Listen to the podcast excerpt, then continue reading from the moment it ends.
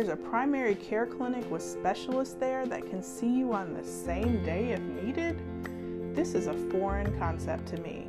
I'm sure you've experienced the trip to the doctor, an unexpected diagnosis requiring follow up with a specialist that you have to make an appointment for, weeks in advance, of course, and then figure out how to manage your schedule to get there. Well, to put that into greater perspective, what if you hadn't been to the doctor in 20 years, have a job that supports your entire family and a few additional loved ones that doesn't take kindly to missing days for appointments, and your transportation is carefully mapped out between the bus lines across the city? Yeah, it wouldn't be too high of a priority for me to take that extra appointment either, if that was my circumstance. Take a listen as Dr. Akshay Pendyal, a Novant Health cardiologist, shares details about a new concept for residents of high priority areas within the community to ease the burden of access to quality health care and his role as a specialist.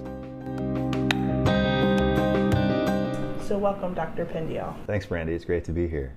So, you know, as I chatted with you before, you shed some light on this new model that Novant Health is investing in, where we have clinics in underserved communities or priority areas of our city, and we have a specialist, and yourself specifically, a cardiologist, embedded in the clinic. That's way different than anything I've heard before. So, you know, tell me a little bit about how you would recommend someone who lives in an underserved area, maybe you know living in a food desert that doesn't have access to healthy food, or you know living somewhere where economic mobility is limited or maybe non-existent? How would you recommend that they make some changes in their life to either avoid or get on a path to better health related to cardiovascular disease? Yeah, it's a good question and it's really tricky. Um, I think that the first step is exactly what we're trying to do with, uh, for instance, the Movement Family Wellness Center and seeing cardiology patients out there, or the newly opened Michael Jordan clinics. Really, just meeting people where they are. You know, I think just the mere sort of fact that we've decided to put a brick and mortar clinic building in areas that have historically not had uh, locations where they can receive these sort of necessary services. That's a huge first step in kind of bringing people into the fold, just getting them into the clinic building where I can talk to them in a patient room and kind of um, assess, you know, uh, what's been going on. I think in terms of what patients as individuals can do, you know, I hesitate to sort of put the burden entirely on the patient, though, you know. Patients uh, in historically underserved areas where, just as you said, they have limited economic mobility. Um, they're facing a lot of structural barriers to achieving good health, barriers that I think many folks are not necessarily uh, aware of. Um, and I think a lot of these barriers are sort of historically rooted. Um, they have their roots in, you know, sort of economy and uh, sort of history of housing and zoning, and especially in sort of large cities like Charlotte. And so there's a lot of reasons why patients are not able to achieve sort of the potential with regards to their cardiovascular health that maybe uh, other patients are able to. Um, and so I hesitate to sort of invoke uh, uh, kind of uh, individual level solutions when the problems are clearly much larger than that. But I think one thing I try and focus on when I see folks in the clinic is underscoring this fact and saying, look, I get it. You know, like there's a lot of barriers out there to, just as you said, um, accessing healthful foods, exercise, you know, all the things that as a cardiologist it's really easy to recommend. So, for instance, at Movement, we have a social worker there to assist with um, a lot of these things. Transportation. There is a food pantry and a food bank in which we can give folks you know access to sort of fresh vegetables and all that stuff that from a cardiologist perspective i know that folks need you know? Um, and I, I'm really lucky in that regard that I think I'm embedded in a clinic that has taken an interest in these sort of uh, aspects of patient care that don't necessarily fall into the narrow domain of here's some pills, you know, uh, let's schedule you for this procedure there's so much more to patient care than that, uh, and I'm glad that people are recognizing that. That's that's great. I'm excited to hear that. Um, talk to me a little bit about what the journey is of a patient. So, if I um, find my way to the Movement Clinic or the Michael Jordan Family Clinic, and um, you know, how am I ultimately connected with a cardiologist? What is that journey like? Yeah, uh, I think it can take multiple forms. Um, obviously, I think the majority of the patients I see have been referred from their primary care doctor. A lot of folks, uh, their primary care doctor is located at the Movement Family Wellness Center itself or at the Michael Jordan Clinic, both of which are kind of on the west side of town. I see a lot of patients also that are plugged into our community health center here in Charlotte that also, I think, receives support from Novant Health. Um, the Charlotte Community Health Clinic sends me a lot of patients as well. There's no shortage of patients out there with cardiovascular disease, and I think what I'm learning is now that I'm out there uh, in a regular fashion, on a regular basis, getting the word out to primary care doctors and saying, hey, you know, these are patients that historically maybe you've had a hard time getting them to see a cardiologist to help with their high blood pressure, to help with their heart failure. I'm here now, you know, and I'm here once a day or, or once a week, uh, you know, all day, uh, and, and, send your patients to me because I really want to help.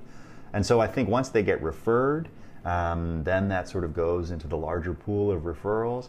Uh, and I think, you know, then the folks behind the scenes are really doing their work and kind of recognizing that, okay, here's a patient that was referred from their family doc over at the Michael Jordan Clinic. They need to see a cardiologist ASAP. They get slotted into my schedule. Um, I talk to them, obviously, determine what kind of tests they need. We have a lab on site there, so if they need blood work, I can get that done. Uh, and then any kind of advanced cardiovascular testing, whether it's imaging or stress tests or that sort of thing, you know, that's my job to sort of figure out what's appropriate, what do they need, and where can we go from here.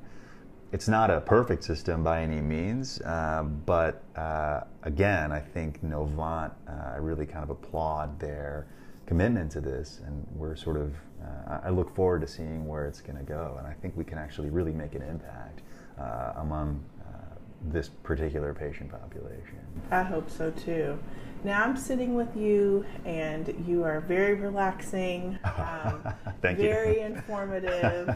Um, but I'm thinking about you know patient populations in priority areas that you know just over time have not had access to this level and type of care. And i'm thinking you know maybe they're resistant. When you you know if you go to your primary care doctor and you hear you know i'm going to make a referral to a cardiologist i feel like there may be some concerns around your heart. And then they come see you or maybe they're teetering and just really unsure of who to trust or if they can afford it or what the downstream you know effects may be in terms of care and a care journey with a cardiologist. What what is your approach to kind of quell those concerns? Yeah it's a really great question and i think um, uh, as much as it pains me to say you know if you can help it, you really don't want to see a cardiologist. um, you know, in an ideal world, my job wouldn't exist, you know, because I think everyone would have, uh, you know, uh, uh, the best cardiovascular health possible. Unfortunately, of course, that's not the world we live in. And for me, a big part of it is kind of exactly what we talked about earlier: is meeting people where they are, um, both in a very real physical sense. You know, we've built this clinic in an area where before there wasn't one. Patients no longer have to travel what as the crow flies or geographically aren't huge distances, but you know you may have to take three different buses to get you know to your cardiologist appointment, uh, and then you'll have to take you know two more on the way back to get some labs. I think that now that we have a location within a part of Charlotte where it was desperately needed, that barrier uh, is at least, uh, if not completely removed, then um, I think a lot more uh, surmountable. Um, so that's a big part of it, meeting people where they are geographically. But I think also, sort of in a, a metaphorical sense, meeting people where they are. And I think the way you do that uh, is listening, you know? And so, ideally, uh, when I talk to a patient in the clinic room, I, I don't spend much time talking at all, you know? I want them to do the talking the reason I stay in medicine, the reason that keeps me engaged is for the stories, you know.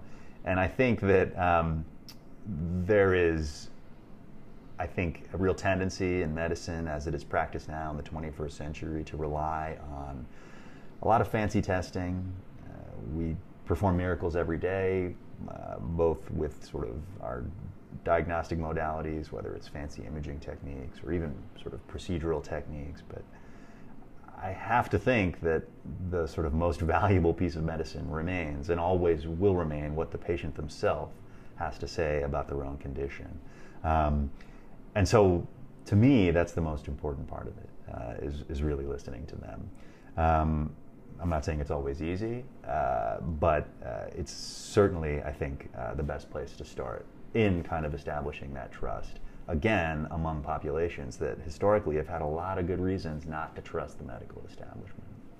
That sounds like a really great approach. So I'm, I'm sure your patient volumes are going to go up. Yeah, I think so. That's the hope.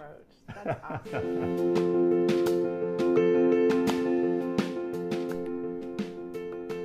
One thing has become abundantly clear. We need more doctors and clinics in areas of high priority so that everyone can have access to good health care. In a city like Charlotte, with so many people moving here from other parts of the country, it can be hard to root yourself into any historically systemic issue associated with the city. But I'm willing to bet that we are all just six degrees of separation away from someone or even a family that could use access to resources or information to improve the quality of their health. Thanks to Dr. Pendyal for breaking this down so we have a better understanding about what's happening in our community. And thank you for listening. You can catch us on Apple, Google, Spotify, or anywhere you choose to listen to podcasts. And don't forget to rate us, review us, and subscribe. You don't want to miss a single episode. Música